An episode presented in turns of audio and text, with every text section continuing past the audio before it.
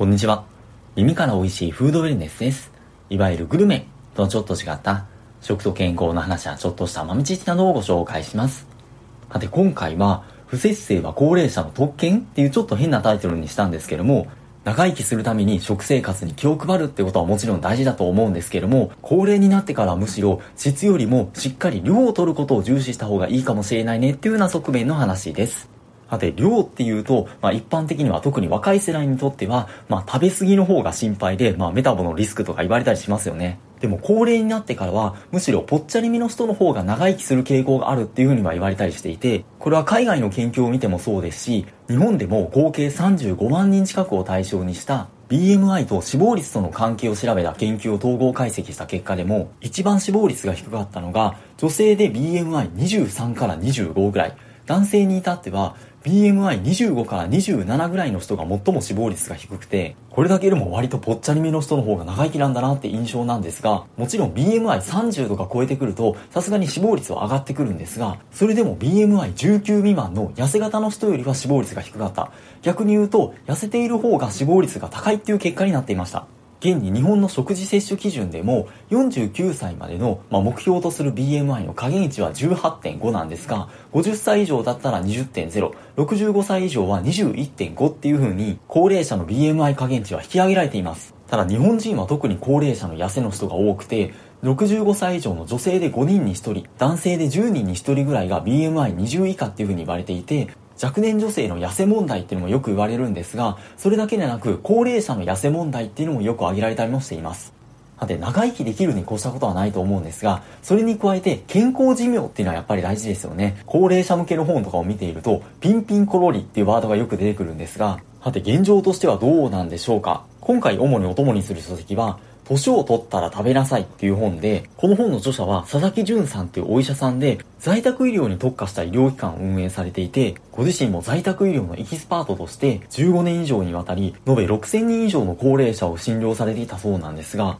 実際のところ、まあ寝たきりとか介護にならずに自宅で穏やかに人生の最後を終えられる人っていうのはそんなに多くなくて、高齢者の8割ぐらいは、ちょっと表現難しいんですが、最終的には生きるというよりは生かされているような状態で本人や家族の望まぬ形で亡くなっているっていうふうにおっしゃっています。そしてご本人の体感値としても、やはりちょっとぽっちゃりめの高齢者の方が健康的。とりわけ年を取ってくると何かしら病気とかをすると思うんですが、その後の回復力に非常に大きな差があるっていうふうに感じられているんだそうです。そして誰しもが、まあ、できることなら、まあ、介護とか寝たきりとかそうなりたくないなと思うと思うんですが、そういった問題の多くは、食事量の低下に伴う低栄養から始まるっていうふうにおっしゃっていて、それを踏まえても、食事の質とかっていうよりは、食事の量をまずしっかり確保した方がいいよねっていうふうに主張されています。ちょっと前置きっぽい話長くなるかもなんですが、なるほどなと思ったので紹介させていただくんですが、年とともに衰えていくのって自然だと思うんですが、その中でも衰えを一気に加速させる二大要因が、肺炎と骨折だっていうふうに言っていて、っていうのもこの二つが高齢者の緊急入院の要因の半数近い割合を占めているらしくて、それらが共通して低栄養による痩せが大きな原因になっているっていうふうに言ってるんです。っていうのもやっぱり筋肉の維持の問題なんですよね。特に骨折の方は分かりやすいと思うんですが、とりわけ低栄養で、まあ、筋肉がどんどん痩せていってしまうと、もちろん運動機能下がりますよね。そうすると転倒しやすくなるんですが、やっぱり高齢者だと、まあ、骨粗鬆症とかで骨が脆くなっているケースが多いので、まあ、転倒した時に骨折する、転倒骨折というのが非常に多いんですよ。そして骨折すると、もちろん安静にする必要がある。安静にしていると、どんどん筋肉が衰えていって、ますます歩けなくなって、ゆくゆくは寝たきりになるみたいな負のスパイラルに陥るケースが少なくないんだそうです。いや、これ僕のおばあちゃんもそうだったんですよ。まあ、まだご存命で元気なんですが、でもやっぱ一回転倒骨折してしまって、そうするとやっぱ動けなくなるので、そっから一気に衰えてしまったってことがあったんですよ。そっからまた少し元気になったので良かったなとは思ってはいるんですが、そしてもう一方の要因の肺炎。とりわけ高齢者にとっての肺炎って、誤嚥性肺炎っていう、まあ普通食べ物とか唾液とかってまあ食道を通っていくんですが、それが間違って気道に入ってしまって肺に炎症を起こしたりとかする病気なんですが、これもよく聞きますよね。周りで心当たりのある方っていうのも少なくないんじゃないかなと思うんですが、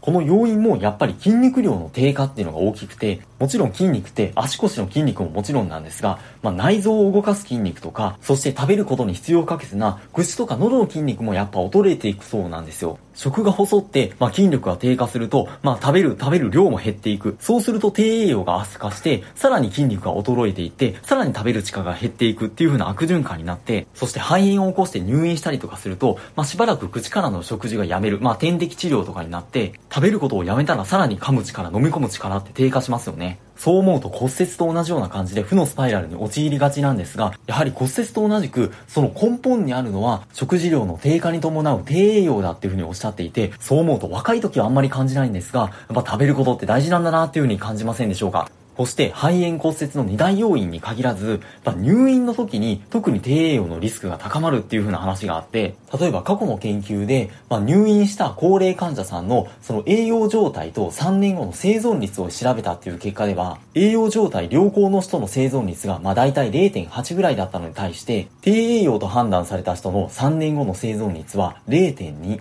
ちょっとゾッとする話ですが、まあ、死亡率で比較すると4倍ぐらいの差があったってことで、そしてこの本の著者の過去の経験からしても、元気な時は大丈夫だとしても、いざ入院した時の衰えっていうのは、痩せ型のお年寄りの方が多かった。逆に言うと、普段からしっかり食べられていて、まあ体重にも比較的余裕のある人の方が、まあ入院とか大病を経験した後も、元通りに回復できる人が多かったとのことで、それゆえにこの本の中でも、1にエネルギー、2にタンパク質っていう風に主張されているんですが、何が起こっても生きるエネルギーを失わないっていう観点でも普段からしっかり食べることが大事。ただその一方で、やっぱ健康のためにはしっかり食生活気をつけて節制した方がいいっていう風に、その意識の方が強い方っていうのが多かったりとか、特に高齢になってくると薬の服用とか増えてくるので、その副作用とか薬とか難聴とか飲んでると、それだけでも食欲なくなってくるじゃないですか。そしてだんだん病気を多く抱えることも増えると思うんですが、病気になると基礎代謝って上がるらしいんですよね。その分余計にエネルギーを消費してしまうので、それを補うっていう意味でも、そしてそもそも過去のアンケート結果でも、しっかり食べてますって回答した高齢者のうちの7割近くが実際低栄養状態だった、しっかり食べれてなかったっていう調査結果もあるそうで、その意味では確かに質とかっていうよりはまずしっかり食べることが大事っていうのは確かにそうなのかもしれないですよね。はて、こっからようやく表題の話に近づいていくんですが、いやいや、とは言っても、食事で病気のリスクみたいな話ってもう散々言われてきてるじゃないですか。例えばだんだん年を取ってくると血圧が上がってきて、そうなると心疾患のリスクは上がりますよね。なので減塩しましょうってよく言われると思うんですが、それはもちろんその通りで、まあ実践されてる方っていうのも実際多いと思います。ただこの本の中でちょっと面白い研究が引用されていて、それがアメリカですかね、カリフォルニア大学が発表した塩分の摂取量を減らすことで、どれだけ死亡率が低下するのかっていうのを調べたものがあるんですが、これ人種別に分かれていてちょっと差もあるんですが、いずれにせよ一貫して、まあ、塩分摂取量を減らすことで死亡リスクを減らすことができるっていう風な結果になっていました。ただ、こっから面白いのが、年齢によってその死亡リスクが変わるっていう話で、例えば比較的若い世代、まあ、35歳から55歳ぐらいの世代だったら、死亡リスクがだいたい7.5%ほど低下していたのに対して、65歳以上になるとその死亡率がぐんって下がって、特に75歳以上になると死亡率がだいたい2%ぐらいの低下にとどまるっていう風な結果になっていました。ちなみにこの研究でいう塩分制限って1日 3g の制限なんですよ。これ人によって摂取量違うと思うんですが、まあ、結構な量ですよね。とはいえ確かに塩分制限で死亡率が下がっているっていう結果にはなってるんです。ただ若年世代と比べてその効果が薄い、この2%っていう差をどう見るかなんですが、今までの話では、とにかくしっかり食べることが大事っていう話だったじゃないですか。確かに塩分を減らすこと、それはいいことなのは間違いないんですが、それで味気なくてあんま美味しくないなっていう風な感じで、食欲が下がってしまって、結果的に食べる量が減ってしまう。それを踏まえると、衰えを自覚するようになってきた高齢者にとっては、そこまで塩分にこだわらずに、仮に少し濃いめの味付けだったとしても、しっかり食べる量を重視した方がいいんじゃないかっていう考え方はあってもいいいかもしれないですよね。若い人にとっては大事だと思うんですが、例えば80歳以上の高齢者の場合、血圧が高くてもそんなに死亡率が変わらないっていう報告もあるそうです。そして2位大事っていう風に出てきたタンパク質ですよね。もちろん若い世代でも大事だよとは言われると思うんですが、そもそも加齢に伴って筋力が減ってくるっていうのは、筋肉を合成する能力が低下するからっていう側面があります。これもよく引用されてる研究なんですが、若い人と高齢者で空腹時の1回のタンパク質の摂取量と筋肉の合成速度の関係を調べた結果では合成速度を最大にするために必要なタンパク質の摂取量が若い人で体重 1kg あたり 0.24g だったのに対して高齢者では体重 1kg あたり 0.4g だった。これって体重 60kg だったら若い人だったら 14.4g 高齢者だったら 24g っていう風に結構意識して取った方が良さそうっていう風な結果になっていて、そしてこの結果って1食あたりなんですよ。筋肉を守るっていう観点では、食事のために、まあ、筋肉の合成をしっかりし続ける。そのためにも3食しっかりタンパク質を取るってことがより大事になってきそうですよね。高齢者とタンパク質の関係で特によく出てくるなって感じるのが卵なんですけども、特にかつては卵はコレステロールが多いので、あんまり食べ過ぎは良くないっていう風に言われてきたんですが、これは今でも意見が割れてるところはあるみたいなんですが、そもそも日本人の食事摂取基準でも、2015年からコレステロールの上限値っていうのは撤廃されていて、まあ、上限値がないからいくらでも食べていいんだっていうわけではないと思うんですが、そもそも食事中に含まれるコレステロールは、確かに一部は体内に吸収されるんですが、食事のコレステロールイコール体内の悪玉コレステロールっていうわけでもない。なので卵をむやみやたらに制限する必要もないんじゃないかっていう声も多くて、そして卵はアミノ酸スコアが100で、ビタミン C と食物繊維以外の栄養素はほぼ入っているっていう風な優秀な食材っていう風にも言われていて、そして何よりもタンパク質のちょい出しがしやすいんですよね。ゆで卵でも卵焼きでも目玉焼きにしても、さらにアレンジも豊富でいろんな料理に使えますし、まあご飯とか、まあ麺類とかの上にちょっと乗せるっていうタンパク質のちょい出しがしやすいっていう意味でも結構お勧めされてるなっていう印象を受けます。あとはこの本でも出てるんですが、サバ缶。これも常備しといてタンパク質のちょい出しやすいですし、EPA とか DHA とかオメガ3脂肪酸が豊富で、あとビタミン D も多く含まれてますし、まあそう思うと高齢世代に限らず幅広い世代で、そして備蓄食、ローリングストックっていう観点でも重宝するかもしれないですよね。そしてタンパク質からまたエネルギーの話に戻っていくんですが、先ほどの塩分の話に加えて結構面白い視点の話が紹介されていて、例えば玄米と白米を選ぶとしたら白米。一瞬えって感じしますよね。玄米の方が食物繊維豊富でミネラルも多くて、やっぱ食べ応えもあるじゃないですか。でも食べ応えがあるってことは、なかなかお腹が空かない。しかも噛み応えもあるのに噛んでるうちにお腹がいっぱいになっちゃうかもしれない。その意味では確かに消化吸収が良くて、効率よくエネルギーになって、しかも量も食べやすい白米の方が、1にエネルギーっていう観点ではむしろいいかもとは言えるかもしれないですよね。もちろん玄米の健康効果もありますし、玄米の方が好きとかだったらまた話は別なんですが、他にも、しゃぶしゃぶとすき焼き、どっちかを選ぶならすき焼き。これも普通だったら、まあ、しゃぶしゃぶの方が、まあ、しゃぶしゃぶしてる間にお肉の油が落ちてヘルシーっていう風に捉えますよね。でも高齢者にとっての1にエネルギー、2タンパク質っていう観点で言うと、すき焼きは油も落ちないのでエネルギー取りやすいし、まあ卵も入れますよね。タンパク質補給もしやすくて、しかもすき焼きってまあ味濃いじゃないですか。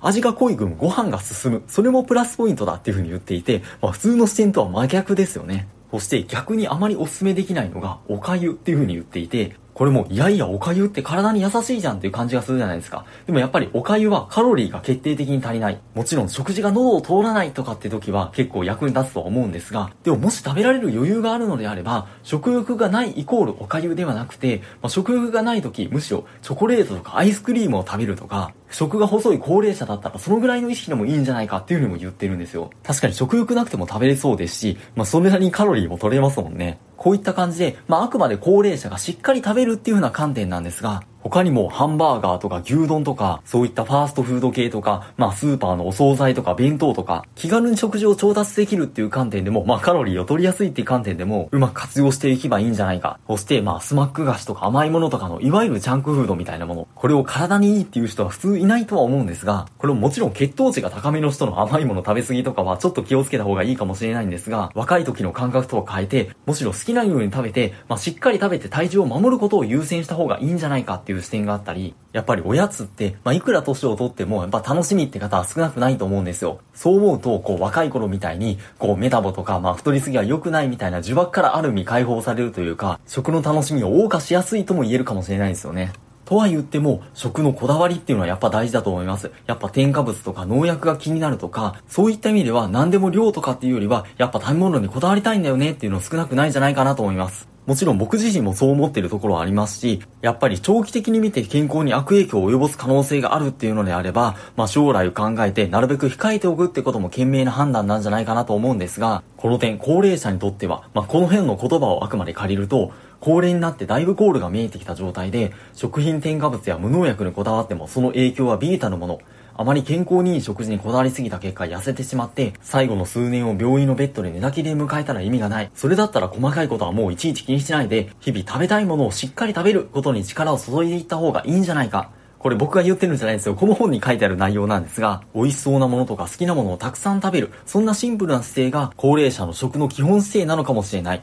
不節制は高齢者の特権だと私は思っていますっていう言及があって、なんかそれが個人的には結構印象的で、一回取り上げたいなと思って今回話をさせてもらったんですが、とは言ってもこれを聞かれてる方、ご本人自身がその高齢世代って方はほとんど多分いらっしゃらんじゃないかなと思うんですよ。むしろいらっしゃったらすごく嬉しいんですが、これはこの本に言及のあるあくまで一視点っていう話で、ましてや高齢者とは言えないまだ若い世代にとってはこれが当てはまるとはさすがになかなか言いづらいとは思うんですよ。でも高齢になってからはむしろぽっちゃりの方が健康的。細かい制約を捨てて好きなものを好きなだけで食べていい。もちろんそこまで言い切れないところはあると思うんですが、不節制は高齢者の特権かもしれないっていう風に思うと、なんか年を取ることがネガティブとかではなくて、むしろ楽しみに泳いでくるような気がして、そのためにもかえって今の食生活しっかり気を配っていこうっていう風な気になったりしませんでしょうか？重ねてになりますが、今回の話、あくまで一視点みたいな話で捉えていただければと思うんですが、こういった視点もあるんだな、ふーんっていう感じで、まあちょっと年を取るのを楽しみに捉えてみてもいかがでしょうかっていう風な話でした。引き続き素敵なフードレンス細胞をお過ごしください。